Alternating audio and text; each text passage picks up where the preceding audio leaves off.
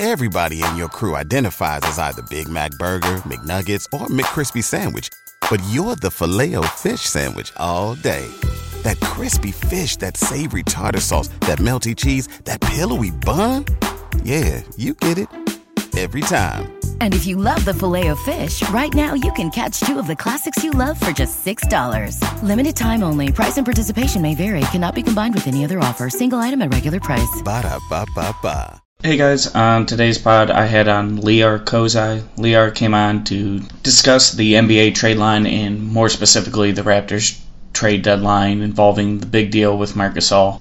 Him and I discussed Marc Gasol's fit with the Raptors, how we thought the Raptors did on the trade as far as an asset and the price of that asset, and then, you know, how the Raptors deal relates to the rest of the teams around the NBA in general, I'm a fan of the deal. I think you got a lot better with the addition of Gasol in place of Valanciunas, and I really don't think you gave up a lot to get it. Delon Wright was probably not coming back when you look at his impending restricted free agency and the two, you know, paths this team could take this offseason, whether it be resigning Kawhi Leonard and then Delon probably becomes too expensive, or rebuilding and then Delon's probably too old for a rebuild as he's already 26, going on 27 years old.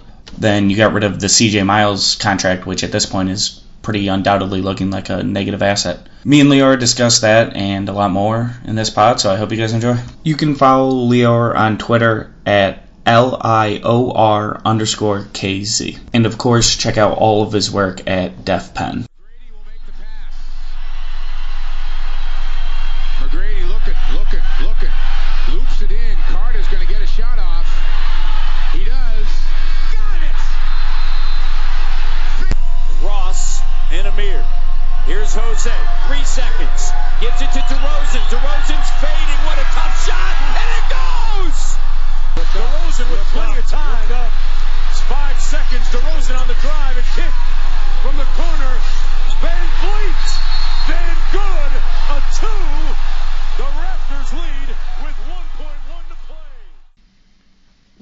how is it going?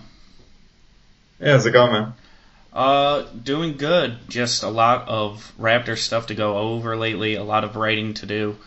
I brought you on here, of course, to talk about the Raptors' big acquisition, and that is the acquisition of Malcolm Miller. So, um, actually, we're gonna go into the Marc Gasol trade, uh, the NBA trade deadline in general. Obviously, a lot has happened in the East with three of the four teams making a significant move and the Celtics kind of staying pat. I guess I'll start with you, just your big overall question. What was your biggest takeaway from the trade deadline?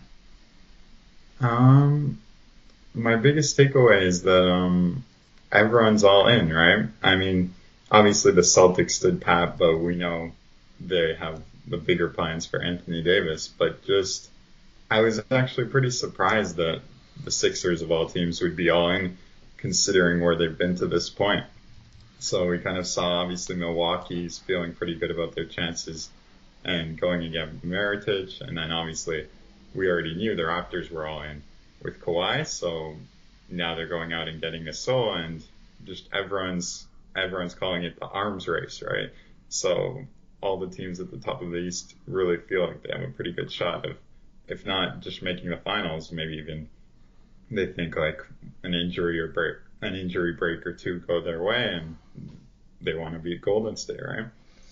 Sure, yeah. Uh, it kind of felt as if, and this is never how you want to run a team, and I don't think Masai was thinking this particularly, but after you saw the 76ers make their move and you saw the Bucks make their move for Mirotic, it kind of almost felt as if the Raptors standing pat would have been a sign of trouble or something like that, just because as everybody else improves around you, you staying pat is kind of hard to stomach. I don't think that that played a huge factor in Toronto's positioning, but it does just, I think, as kind of a fan base and as media, it helps you feel a little bit of an ease after seeing everybody else make their move that Toronto kind of made theirs too. Yeah, for sure. I mean, Masai said in his press conference, right, like, um, he basically said we're not looking at other teams or trying to improve our own team, but at the same time, I mean, fan, as fans, of course, we're going to look at our own team and we're going to see, and we're going to see all the moves happening first. The Tobias trade was obviously like the first piece, and then Mirotic kind of a little later, but you see those moves happening around you and you kind of get a little nervous because we're already not sure the Raptors are the best team in the East. The Bucks have been playing like it. So of course, like making a move like that would, um, would make you feel a little more comfortable that like the Raptors are really looking for them. Yeah, and you know, kind of to his point, he mentioned that they weren't looking at other teams. A lot of those trade discussions that were leaked earlier now make a little more sense and probably were true. Toronto probably was calling Memphis to discuss the Hornets or to discuss the swap of Lowry and Valanciunas. I don't know if Lowry was ever involved in those trade deals. However, kind of looking back at it now with hindsight, it's very possible he was. So I do tend to believe Masai in that aspect that Toronto probably was looking to make these deals before any of the subsequent moves were made. I guess just kind of as we talk about the deal, what were your overall thoughts of Toronto's value and what they returned, and you know how does that improve them, or does it improve them this season?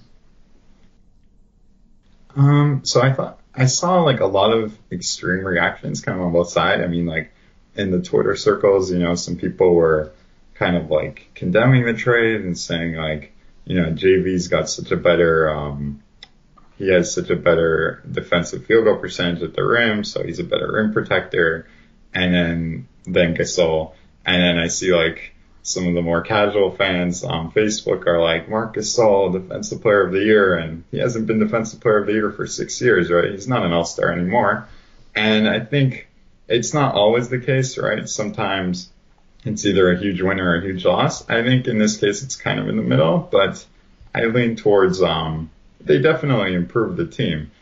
I just think CJ Miles ultimately he had a rough season.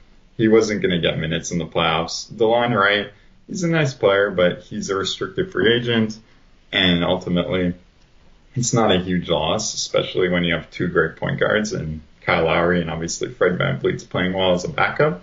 And then, um, and then really it's a JV for Marcus swap, right? And Gasol is just a better player. He spaces the floor a little better.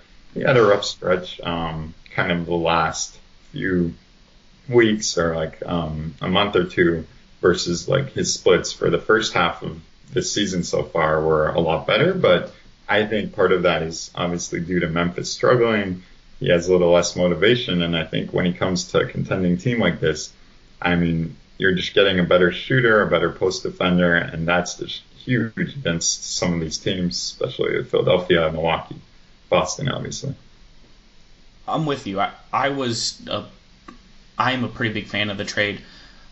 First, just as far as what we've given up, to me, CJ Miles' contract was pretty clearly a negative value at this point in time when you consider he wasn't going to play for Toronto. He had another, he has a player option that he's going to accept for next year. So you look at about seven million on the books for next year. Delon Wright is a pretty reasonable price to pay for that. If Kawhi comes back, Delon Wright is the tax concerns of bringing Delon back are are too high. So I don't expect him to come back if Kawhi comes back. And if Kawhi leaves, you're talking about a player who's kind of sneaky old. He's a little bit older than you would expect given his time out of college because he stayed in college for a couple years. So I'm not sure if you're keeping him for a rebuild or if Kawhi comes back. So to me, you weren't losing much there. CJ's a negative contract, so you're losing that. It's basically, like you said, a Gasol for JV swap, and you give up a second rounder in 2024. I don't believe many people were concerned about that. yeah. yeah. um, but so it's basically a swap of JV for Gasol, and particularly when you look at who Toronto needs to worry about when you talk about Milwaukee, Philadelphia, and Boston. I think he's a better matchup for those three teams. And other than that, I don't really care about their performance against the other, you know, 26 teams in the league. Yeah, I mean, JV had some great games against Philly, but like Marcus Gasol, I mean, he's arguably the best post defender in the league still. His foot speed isn't great, but if you're going to put him on a post up, he's just he's just really strong. He's smart. He knows where to get. Um, he knows how to get good positioning, and um, and that will be huge against Embiid.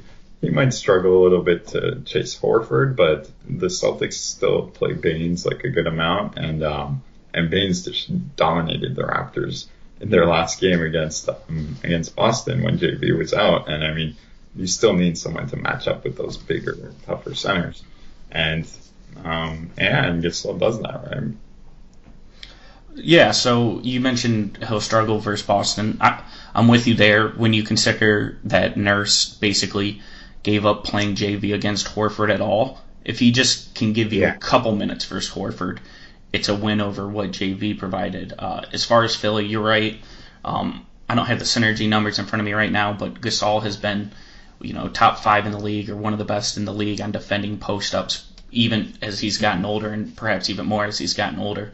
So, yes, JV's done a pretty good job against Joe Embiid. I have a hard time believing that Gasol is not going to be better just because he's, you know, one of the best oh, yeah. players in the league when it comes to defending the post. And Milwaukee, I don't think he's a particularly great matchup, but Milwaukee likes to drop their big in the pick yeah. and roll and play that really traditional style. Gasol at least can give a legitimate popping option as opposed to JV, who's really only a roll threat. So to me, he's a better matchup against those three teams. Um, Absolutely. You know, Golden State, I think, is someone that you kind of cross that bridge when you get there. You worry about the East first, and I'm not sure it really matters one way or another. If anything, he's probably a slight upgrade there too. So yeah, like kind of just what I said earlier. It's to me, it's how do you match up versus Philly? How do you match up versus Boston? How do you match up versus uh, Milwaukee. Milwaukee? Sorry, yeah. Um, but yeah, how do you match up against those three teams? And then what happens against the other teams where I think JV kind of was at his best playing against weaker teams? I'm just I'm not concerned about those teams. Yeah, I totally agree. And um, yeah, and Gasol, as you said, um, against the drop coverage on the pick and roll, he's going to be huge against a team like Milwaukee. And I think just in general against those three teams, I mean, I did this whole um, Twitter thread on it where I was kind of looking at the pros and cons of this. And just my biggest takeaways were one, Gasol is just such a better shooter than either of the Raptors centers really because Ibaka is a great mid-range shooter, but he's shooting about 29% from three this year. He's just his three-point shot has fallen off a cliff. He's not a threat out there anymore. So it really comes down to um, is really the only three-point shooting center the Raptors have, and that just provides a lot more space for Kawhi Leonard to get to the rim, Pascal Siakam to get to the rim, sometimes Kyle Lowry, and also um, he's an elite passer for a big man. I mean, outside of Nikola Jokic, he's pretty much the best passing center in the league. He's having a career high assist season, even in kind of a down season in general for the Grizzlies. Um, yeah, he's averaging over four assists, and he's just he can work from the high post. I believe um, I forget who who tweeted it, but he's led the league in high post touches for the last six seasons. So you can basically use him as kind of a hub at the elbow and have other players play off him, which I think is huge for a guy like Kawhi Leonard. Kawhi is a great cutter. Siakam as well, and you can just kind of make it easier for everyone else playing off the ball. Sure, yeah. Um, the person is Micah Adams, uh, just because I saw right. that tweet earlier today.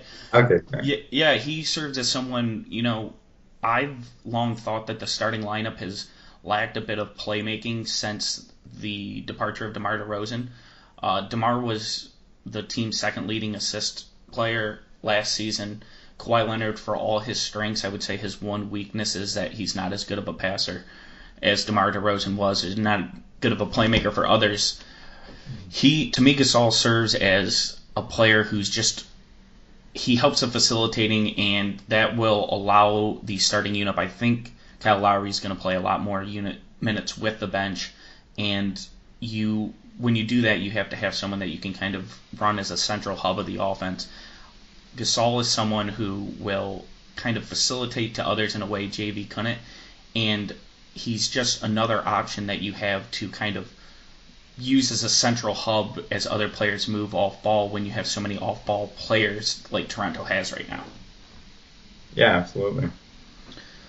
So, talking about what Toronto gave up, what how do you think the impact of Delon Wright and CJ Miles are? Obviously, Miles has fallen out of the rotation some. I don't know if you believe that he's going to work his way back in there. He's been shooting tremendously cold. However, he was, you know, starting to show a few signs of life in the past couple weeks.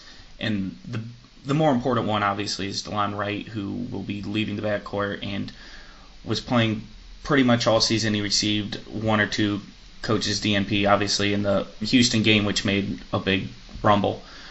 Do you think this this team will particularly miss them coming off the bench, or how do you think that impacts the team? I mean, I love Delon Wright. I wrote like a whole article on him, basically just as an excuse to kind of compile his like awesome highlights. I mean, he's just a fun player to watch. He has like really nice crossovers, the wild layups. We all kind of know about him, but at the same time, I don't think he would have been like a huge, a real difference maker. I just don't think. I mean, it helps because um, he allows VanVleet to play off the ball, and VanVleet is just much better off the ball as a catch and shoot guy um, than when he's creating and when he's forced to kind of run the offense. But um, as you said, we expect Kyle Lowry to play more with the bench, and they were kind of misusing Delon Wright and VanVleet all season, and using Delon off the ball where he's not as effective because he's not a great spot up shooter. So kind of by the product of them misusing him, and also just um, just the fact that he's you know he's a backup point guard, he's not going to do all that much, and rotations get shorter in the playoffs anyway. So the Raptors obviously relied on their bench a lot last season, and that was kind of their downfall when the bench didn't perform as well in the playoffs. They had some injuries, but putting that aside, this season the bench hasn't been good regardless, whether they're healthy or not. And you know, you're not really losing all that much with Delon Wright. You do want to cut that rotation a little bit, and I think they can pretty much replicate his production with a buyout guy. Some people were talking about Jeremy Lin. That's kind of the high end level, but honestly, if they can just get someone to fill that for the rest of the regular season, they'll probably be fine in the playoffs with just Lowry and Bentley. I agree with that. I, I thought Delon was seriously at risk of being cut out of the rotation completely in the playoffs, anyways. He's been really hesitant to shoot this year and has really lacked aggression at times over the past couple weeks, he's picked it up, particularly on the defensive end, where he's kind of picked up full court at moments and really made an impact defensively. But he's really become a liability on the offensive end, and it's partially, like you said, due to playing off the ball, but partially I think it's just due to a regression from him. He's been unwilling to shoot in a lot of situations where Delon should be shooting and was shooting last year. As far as the upside play of him. I mean, he's 26, nearly 27. Yeah. At at some level, Raptor fans talked about him being the point guard of the future. You know, he should be the point guard of right now, considering his age. This is his prime. I don't know if you're going to see another step in development. He's a good player, but I don't I don't think you're losing anything in the future as far as next year. Yeah. There was a large chance to me that he wasn't going to come back either way. Yeah, and I mean, he doesn't have all that much room for growth. He could be, I think, like a low end starting point guard, maybe in Memphis, but at the same time, like he shows flashes, and then I don't know if you can really rely on him for, you know, 25, 30 minutes a game. And I mean, once Norman Powell kind of found his footing, um, he came back a totally different player this season after his injury. And um, once he kind of forced his way into the rotation by way of playing well, Delon Wright just didn't have as much of a role. Do you think that Norman Powell can keep this up? I've been kind of hesitant on believing in Norman Powell all season, and I'm just about getting to the point where I'm about to break and fully embrace Norm. Um, I do actually. I mean, he obviously had just like a terrible, terrible season last year. It was pretty much a, a worst case scenario for him after like a promising start to his career. But I think he can. I think he's more comfortable in his role now. He kind of knows what's expected of him. He's not expected to do all that much, but he's making, I believe, over 40% of his threes this year. Um, he obviously he always plays hard defense and he's athletic. He's and he just looks more focused and a little. He's taking his time. He's a little smarter this year. He was always forcing kind of reckless drives in the past, and he's kind of picking his spots a little better and getting good shots. And I mean, it's done a lot for him. It's made him just play a lot better. And even if the second unit isn't playing better, like those all bench lineups have been terrible, he's actually been pretty good when he's alongside the starters. Yeah, he he's someone that struggles. I still think with decision making at times. However, I'm not sure you have to be an even above average decision maker to thrive in the league. Obviously, it helps, but you look at someone like Serge Ibaka has made a career without being a particular. yeah, like I just to call it how it is. Serge is he struggles with decision making uh, oh, yeah. at different times and lets the ball stick. I still think you can be a productive player. It's a little hard, harder as a guard to do that. However, the other positives that he brings, I think, just overwhelm the couple of mistakes that you get due to dribbling into traffic and jumping for a pass that you don't need to. yeah, yeah, I agree. I mean, he's more of a finisher than a playmaker, right? Like he's not going to make any special passes, but he'll just he knows as long as he's in the right spots, he'll get those catch and shoot threes, like quick catch and drive. And I mean, he's not going to see the pass very often, but he'll finish plays, which is what he's expected to do, kind of.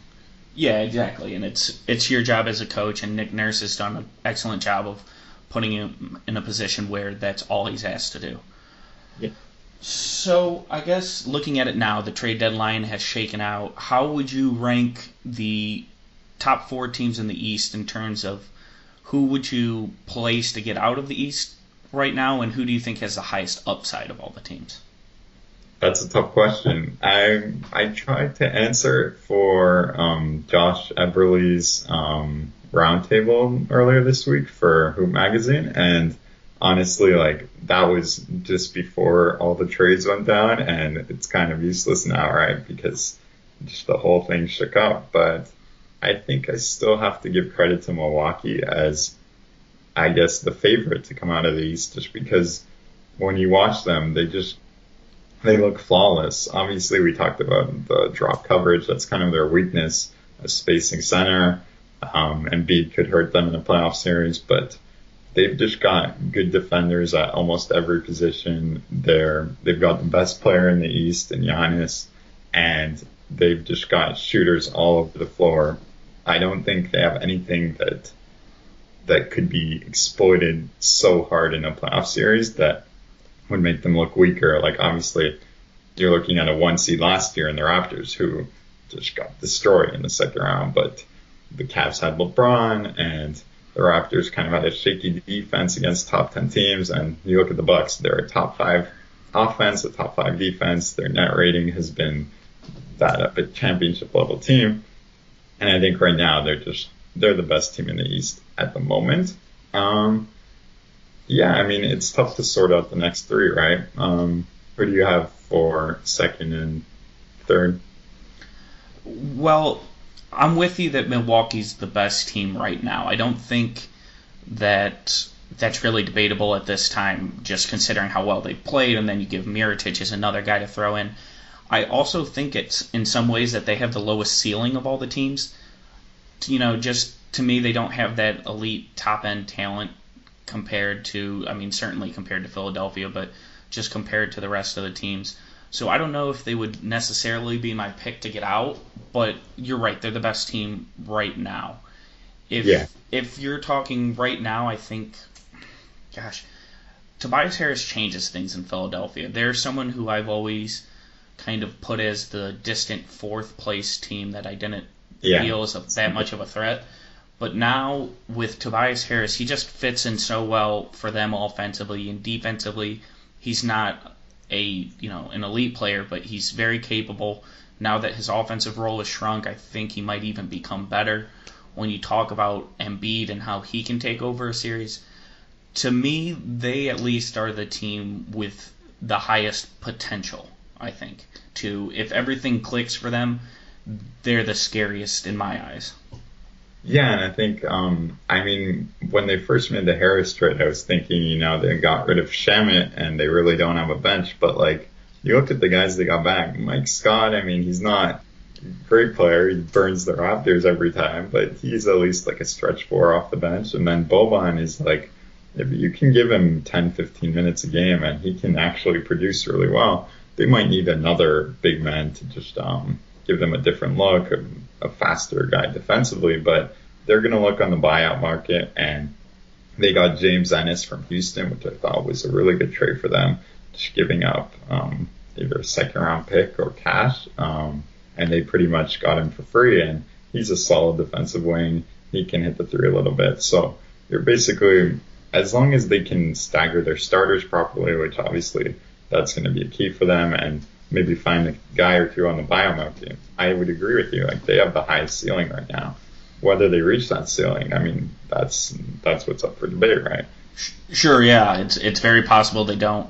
As far as the buyout market right now, the only you know two concrete options we have seen is Wesley Matthews in Indiana and Wayne Ellington in Detroit. Mm-hmm. And you know, Raptor fans were upset. I think a lot were at least hoped that either of those two options would come to Toronto. Considering yeah. how deep the rotation is right now, that was to me a, a, bit of a long shot, anyways. And you know, in many aspects, you can just count that as a win. They didn't go to one of the thinner, good teams of the conference. So a Wayne mm-hmm. Ellington in Toronto helped some. A Wayne Ellington in Philadelphia helped a ton. So mm-hmm. you can take the you know the negative approach that yeah Toronto didn't get each player. In my eyes, it's a win that you didn't see Philadelphia get either player. That's a great point. I didn't really think of it that way. I mean, Boston, obviously, I don't think uh, they did um, get rid of Jabari Bird to free up a roster spot, but I don't think they're really in play for these guys. They just already have a deep enough rotation. But definitely Philadelphia. I mean, Milwaukee kind of has their rotation set, but if Philadelphia had gotten a guy like that, I mean, that's just that's scary, right? Philadelphia is already pretty complete now. Um, and I mean, they dealt pretty well last night. Obviously, it's going to take a little while to acclimate fully. They have a lot of guys who need the ball a lot, but I mean, Philly, Philly's tough. I still, I still kind of lean towards them being fourth just because I'm not sure if they're going to be able to maximize the four stars just by the nature of there's only one ball and all that. But obviously, if they stagger them, if they kind of, as you said, Harris is a great fit for them. So they could reach that potential. Um, I still think Boston is, Boston is kind of on the, they're trending upward, right? Um, they've had, I think, it was they're 25 and 9 in the last 34 games. Um, something like that after starting 10 and 10. Yeah, yeah, they've been on fire after that slow start. Yeah, yeah I mean, had some like bad opponents, right? But in general, they've just been they've been playing really well. I picked them to win the East um, in the preseason, and um, obviously they started slow. And I mean, I was happy to see that from a Raptors perspective, but I still think just with their defense, they're well coached, and with Kyrie Irving's ability to take over pretty much any game, he always finishes games well. Like you never know with Boston, so it's between them and the Raptors, I think, for second in the East. And I mean, it's kind of a toss up for me now, especially since we haven't seen Gasol. We can't really know what he's going to look like for the Raptors. Sure, yeah. I, I wrote a piece uh, a little bit before the deadline that the Celtics were still the team to fear in the Eastern Conference from a Raptors perspective. I, like you, put them as the team to win the East. I thought that they were going to be a little bit better than this preseason, but they found their footing, and Gordon Hayward still isn't back, which to me is, you know, that's going to, in many ways, be the bellwether of their team. If he can be at least a starter quality player that adds so much to them offensively and defensively. But right now, you're right. They have Kyrie Irving and Al Horford, who, as Draymond put it, they're 16 game players and they're 82 yeah. game players, and those guys are 16 game players. I mean, Kyrie Kyrie Irving's a better postseason player than he is a regular season player, and I think the same is true for Al Horford, especially now as he starts to kind of, you know, age a little bit and rest yeah. and understand his minutes wisely, which I agree with. They're a team that, yeah, they didn't make a move, which starts to kind of make them forgotten about.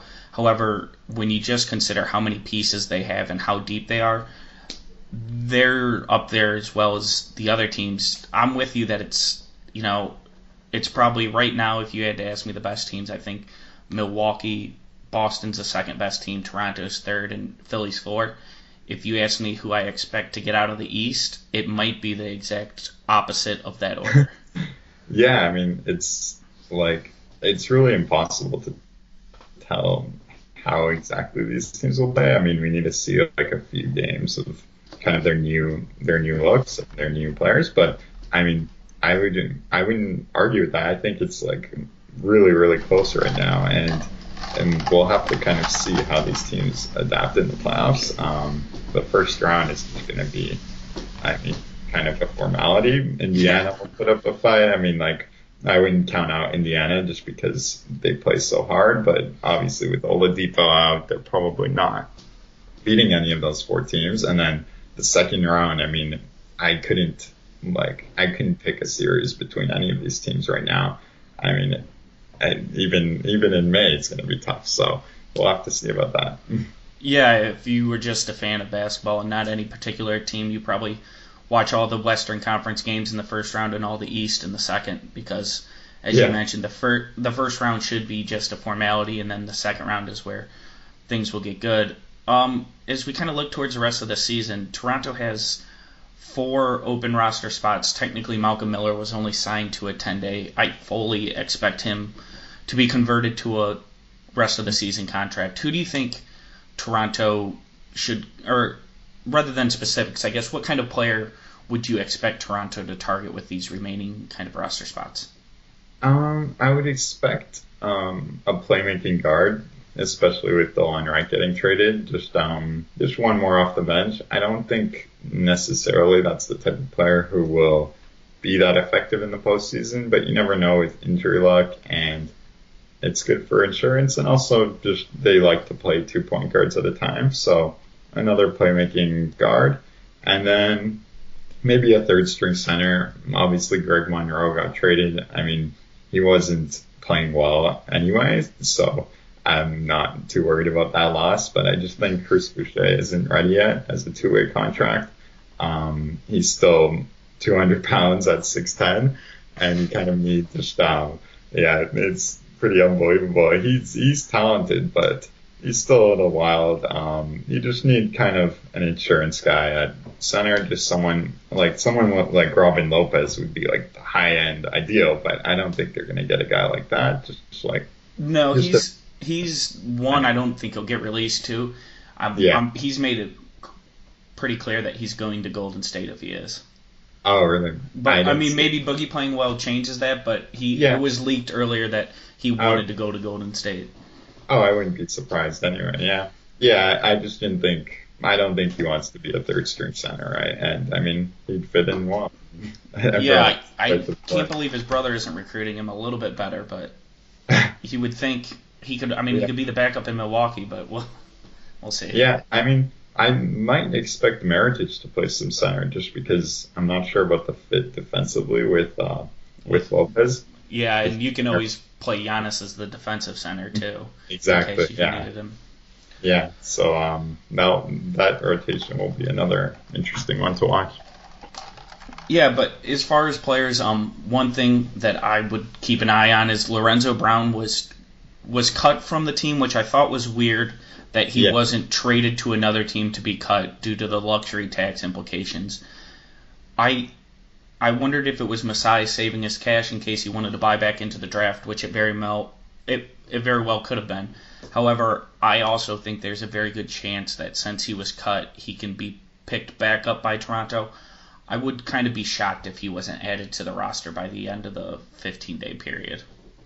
Yeah, that would make sense. Just someone who's familiar with the team. And I mean, Lorenzo Brown, he's not a high upside guy by any means. I mean, he's pretty old and and he is what he is, but he put, he provided some quality minutes. He hustled. He had his moment in the Indiana game where he kind of played on the stretch um, when they made a huge comeback. So I mean, he definitely would be the type of guy to look for as a third or fourth point guard. And then you were totally right about the Chris Boucher point. He's not ready at this point in time. Mm-hmm. He's he's still too thin defensively. He's more active than he is good. People kind Yeah. of confuse the block shots and the steals, and but he's just a little all over the place, and maybe that gets coached out of him. He's another one who, like Delon, is sneaky old. Who's Yeah. I, I think he's 25 or 26, but Yeah, yeah, um, but yeah, he's he's not ready there yet, and I'd rather have a guy even. The fact that Greg Monroe was playing with Nurse and the team still thought it was necessary to trade him in order to open up a roster spot shows how little faith there is in Chris Boucher at this time. I think because clearly, or maybe it's a disagreement between the staff and the thing, but clearly they didn't trust Greg Monroe, and if you look at the minutes, they trusted Chris Boucher even less than that. Yeah, yeah, absolutely. I mean, I wouldn't trust either, but but it's nice to have that third center just um, just in case of injury, right? I mean, we saw Valanciunas just go down for almost two months, so it's yeah, it's always good to have that insurance. Yeah, you, I think as in general as a basketball team, you can always kind of expect one rotation piece to be out of the picture due to injury, and if it's a center in the playoffs, well, I guess I'll ask you if it's a center in the playoffs, do you think that it would be the third center would receive the minutes, or do you think that they'd finally go small as so many fans have asked for? Um, depends on the matchup, I think, because I mean we saw on Sunday against the Clippers, like Boban just feasted on the Raptors' second unit. Um, it was it was kind of ridiculous, like how easy it was for him. Um, but yeah, I mean, so against Philly, they'd probably have to stay big like the whole game. Um, Yeah. just, just out of necessity, just because of how big their centers are. But against a team like Milwaukee, where they might play Giannis at some center, um, DJ Wilson isn't going to kill you. Um, I think Siakam is definitely. There's going to be a series, even if the Raptors are healthy, where they'll have to go to him at center. And I feel pretty comfortable with that. Obviously, they're going to have rebounding issues, but they've kind of had rebounding issues regardless. And and I just think Siakam at the five gives them so much spacing. It makes them fast. And when they play fast, I mean, they've been a totally different team. They've been a lot better, I think, because they just, they don't bog down into the ISOs and they have a lot of athletic, long guys. Lowry's smart in finding those guys. Kawhi Leonard, Pascal Siakam, obviously, and some of the bench guys, um, running the break. That's a good point. I I guess I didn't think of it deeply enough into matchups, but you're right. When it's Philadelphia, you probably have to stay big at all costs, even if you're playing a lesser player. When it's Milwaukee or Boston, will be interesting. It could kind of go either way. They will Yeah. play with that smaller unit. You made up. You brought up a great point that I've been kind of hammering when they played Greg Monroe rather than Pascal at center. That this team doesn't rebound well, anyways. I'd rather at least have a ton of defensive players running around switching everything and live with poor rebounding rather than trying to pretend like we're a good rebounding team and staying big with Monroe. But Yeah. luckily, that's not going to be an issue anymore. Um, lastly, I guess I'll just kind of ask you what are what are you focusing on for the final stretch of the season? We have, I think, 25 games, if I have that right. The final Yeah. 25 games of the season. What are you watching for? Not only with the integration of Marcus Gasol, but just in general for this team. Um, just um, yeah. I mean, the integration of Gasol is obviously the biggest thing, just in terms of um, who's going to start and how do they play those minutes. I think, I think um, Gasol and Siakam would be the natural starters, and I would be really disappointed if Siakam is coming off the bench to start. Um, I just think the fit in terms of Siakam, like Siakam has been their second or third best player all season. He's just more important to what they do than I think even Gasol will be.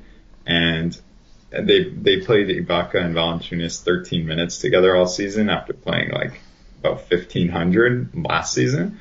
And this is just who they are. They're a smaller team. They're faster. They have some more playmaking. So I think Ibaka and Gasol may play a little together, but I want to see um, when those minutes come, and I don't want there to be too many of those minutes. I hope Ibaka is willing to come off the bench because they kind of had that plan, right, to stagger or to um, to play him and Valanciunas and kind of alternate depending on the matchup who's going to start. And I don't think Gasol will be too happy about coming off the bench. but you never know. I mean, they do have um, Team Spain's coach as their uh, as an assistant coach, so they kind of hopefully can build that relationship with Gasol. And obviously, Ibaka, the relationship's already there. So yeah, that's probably my number one thing to watch. Just um, how they play those three bigs and um, and who comes off the bench and how often and who closes games really. That's a good point. Uh, I, I'm with you. I would be very upset if it turns into a situation where Ibaka is playing alongside Gasol in order to kind of satisfy both their egos yeah. in respect to starting. Uh, Sergio Scariolo is the uh, Spain's yeah. head coach that you're ref- referencing. To me, in this is the situation where real basketball people kind of have it. I think they have it right over the the bloggers and the outside people. Where we, I'm with you. I would like to see a matchup by matchup basis, but you just don't know how that yeah. impacts everything. And you brought up a great point. You don't know if Marc Gasol is going to be happy or not, and that's something Nurse would like to manage. In a perfect world, you would like to see the same kind of situation where it's Ibaka versus Boston and it's Gasol versus Philadelphia. But it will be interesting to see kind of the rest of the way if they swap those two in and out or how they handle that. Yeah, and I mean, I'm not sure if Boston is um, still starting Aron Baynes when he's healthy, but if they go with the Baynes, Horford, front court, um, then I mean maybe they go big with Gasol and Ibaka or preferably uh, Gasol and Siakam. But yeah, that will be probably the number one thing to watch, just how they integrate those guys. And then I wanted to talk about um, just um, Nurse's rotations in terms of he's been staggering the starters a little bit better lately, but he still has this tendency to go for the all bench lineups. And I mean, it just doesn't work, right? Um, yeah, I don't get it. I, yeah. I don't. It basically. Oh, sorry. Go ahead. Um, it basically lost them a game in Boston where they were up by 10 or so, and then they just went to this lineup for about six minutes to start the second quarter, and it basically lost them an entire game because that just killed all momentum they had, and it swung the game in Boston's favor. And it's just been, we kind of saw the the full five man bench lineup last year, and I was just at first I was just what are they doing? Why are they playing five bench players? Why aren't they staggering them? And then obviously the bench lineup became one of the best bench lineups maybe ever um, in terms of a five man unit. Um, but that is just such an anomaly, and we never see a full like hockey subs uh, five out five in. So that lineup was obviously successful, but it just hasn't been this year. It's not the same lineup they don't fit together quite as well. Obviously, CJ Miles wasn't playing as well, and they just kind of need to go somewhere else. And I don't know why Nurse continues to go back to him. I don't get it either. Um, it to me it doesn't make sense, especially when you've seen so far this season. And this happened. I looked this up a couple a couple weeks ago. But in 88 combined minutes, Kyle, Kyle Lowry with four bench players are plus 35. That's mm-hmm. really good. I don't understand why we feel this kind of need to play all five bench units when you have a version that's very similar that works so much better. Exactly. And you know it worked last season, but things have changed. You don't have Jakob Poeltl in there, and I just to me that's been kind of the biggest disappointments with Nurse so far this season is the rotations have been really bad. And yeah. you know, the optimist would look at it and say he's mentioned how he's preparing totally for the postseason and he's using it as a kind of version, a way to test different things out and just see what works. I I'm a little more skeptical than that. It's it's been bad, but that being said, it all changes now with less guys to work into the rotation. In many ways, it becomes easier with less guys and who you're going to play when and where. Yeah, that's a good point. I mean, it definitely should be easier, um, in theory. Yeah, I'm just, um, yeah, that's definitely a point of skepticism with me as well. Just in terms of Nurse's rotations and how he's been handling that. I just, I can't really buy that they're still tinkering with it and they're still kind of messing with it. I think this is just what they are at this point, and I was kind of disappointed with Nurse from that standpoint. Um, I do like or I do think, um, I guess people who would argue that Siakam should come off the bench, that would probably be the main reason, just because um, obviously that bench unit was so successful and Siakam was a part of it. But again, like you said, it's not the same unit, and and Siakam's too good to come off the bench right now. And I'd rather see them go with the small look and just kind of stagger the starters better and stop, um, yeah, just stop playing those lineups. There's no need for them anymore. That's a great point about. I don't think Pascal will come off the bench. I'm I'm relatively confident, at least in the team's ability to do that. Do you think Ibaka and Gasol will be a consistent kind of pairing on a night to night basis, or do you think that that's more matchup oriented and you might not see it at all some nights? Um, probably more the latter. Like some, like a few matchups, they might play a couple minutes together. Hopefully, I mean, I know they probably won't be thrilled playing only 24 minutes each, so maybe they play like a couple minutes each half. But I'd probably prefer if they played like as little as possible, unless um, unless you really have a matchup that dictates that. I'm with you. Yeah, I'm with you there. I, it, to me, at this point, the Serge Ibaka is a center at this time in his career. We've kind of learned that he's no longer a power forward, and that's great. And as much as Marc does space the floor, the offense gets a little clunky with two bigs like that out on the floor together. And Serge is best when he's back protecting the rim, and he's always been a better rim protector than an overall defender. So I I'm a little more skeptical that they'll be able to fit together. But like yeah. you said, it becomes something where, you know, is Marc going to be happy playing 28 minutes? Is or is Serge going to be happy playing 20 minutes? We'll see, and that's something that is easier to manage in theory than it is in practice. Yeah, and um, do you know um, who do you think is the last um, All Star big man? Um, pretty good floor spacer, traded to an Eastern Conference um, Finals contender midseason. Can you think of one? The I'm going way back. I can think of Rasheed Wallace. Yeah, Rasheed Wallace, the 04 Pistons. They played the super team, four Hall of Famers, and won the last three out of the last four championships.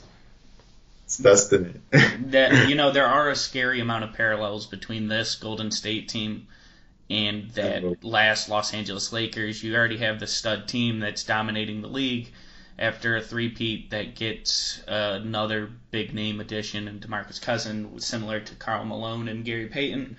So yeah, the parallels are there. I mean, perhaps yeah. it's destiny. I'm just kind of joking around here, no, but no. yeah, yeah.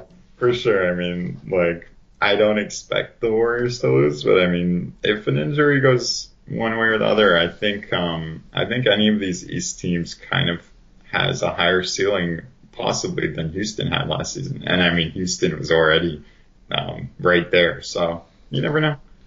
Yeah, to me, it's basically if you're the Eastern Conference team, you're a hope is, or I mean, I guess hope makes it seem like a very nefarious thing. Your plan is to get to the finals, and if something happens to happen to Curry or Durant, you're, you know, just as much in it as you could be, and perhaps even the favorite if one of them is completely out for the series. Yeah.